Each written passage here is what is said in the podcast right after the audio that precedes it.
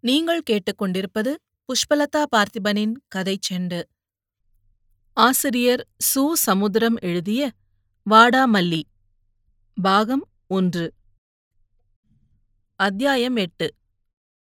சகாக்களோடு அறைக்குள் வந்த சுயம்பு கட்டிலில் ஜம்ப் செய்து ஜன்னலில் முதுகை போட்டான்.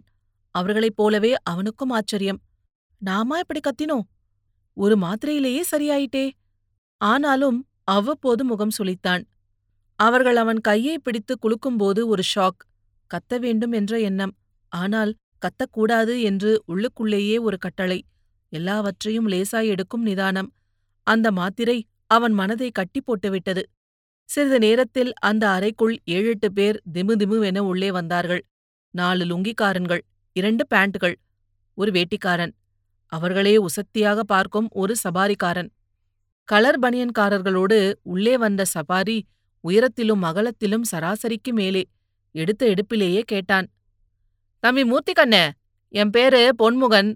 நீ நம்ம காலேஜ்ல யூனியன் தேர்தல்ல செக்ரட்டரி போஸ்டுக்கு நாமினேஷன் போட்டிருக்கியாமே? ஆமா. உட்காருங்கண்ணே. நான் தலைவருக்கு போட்டி போடுறது உனக்கு தெரியும்ல? ஆமாண்ணே. உங்களுக்கு ஒத்தாசையா? அதுக்கு ஒரு சீனியர் இருக்கான். நீ உள்ள வந்து மூணே மூணு மாசம்தான் ஆகுதுப்பா. இருக்கட்டும்ண்ண ஃபர்ஸ்ட் இயர் பசங்களுக்கு கட்டில் கிடையாது ஃபேன் கிடையாது.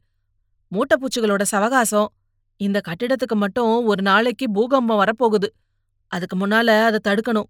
இதுக்கு தானே போட்டி போடுறோம். அதுக்கு சீனியருங்க இருக்கோம்பா. உனக்கு வேணும்னா ஆயிரமோ ரெண்டாயிரமோ வாங்கிக்கோ. வாபஸ் ஆயிடு. என்னண்ணே நீங்க? அரசியல் மாதிரி காலேஜ் யூனியன் தேர்தலையும் அசிங்கப்படுத்துறீங்க? அப்புறம் நீயும் அசிங்கப்பட வேண்டியிருக்கும் கண்ணா. நீ வந்து மூணு மாசம்தான் ஆகுது. கஷ்டப்பட்டு இடத்த பிடிச்சிட்டு இப்ப சட்டமா பேசுற?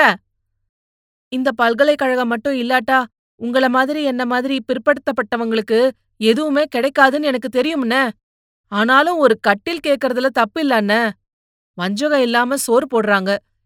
எங்கேயும் இல்லாத சுதந்திரம் இங்கே இருக்குது. ஆனாலும் என்னடா? விளையாடுறியா? நான் யார் தெரியுமா? நான் யாருன்னு தெரியுமாடா? பாக்ஸிங்ல சில்வர் மெடலிஸ்ட் சில்வர்னா வெள்ளி கோல்டுனா தங்கம். உனக்கு அர்த்தம் தெரியுமாடா? தரையில் சப்பானி போல உட்கார்ந்திருந்த முத்து நெஞ்சை நிமிர்த்தி எழுந்தான். தூக்கலான தோள்களை லேசாய் தட்டிவிட்டான். அவன் போட்ட சத்தத்தில் அந்த இரண்டாவது மாடி மாணவர்கள் கூடிவிட்டார்கள். சுயம்பு ஜன்னலில் சாய்ந்தபடி மோவாயை நீட்டி நீட்டி கண்களை குலுக்கி குலுக்கி தோளை ஆட்டி ஆட்டி பேசினான். என்னங்கடா இது? போட்டி போடுறவன தோற்கடிச்சு வீரத்தை காட்டணும்.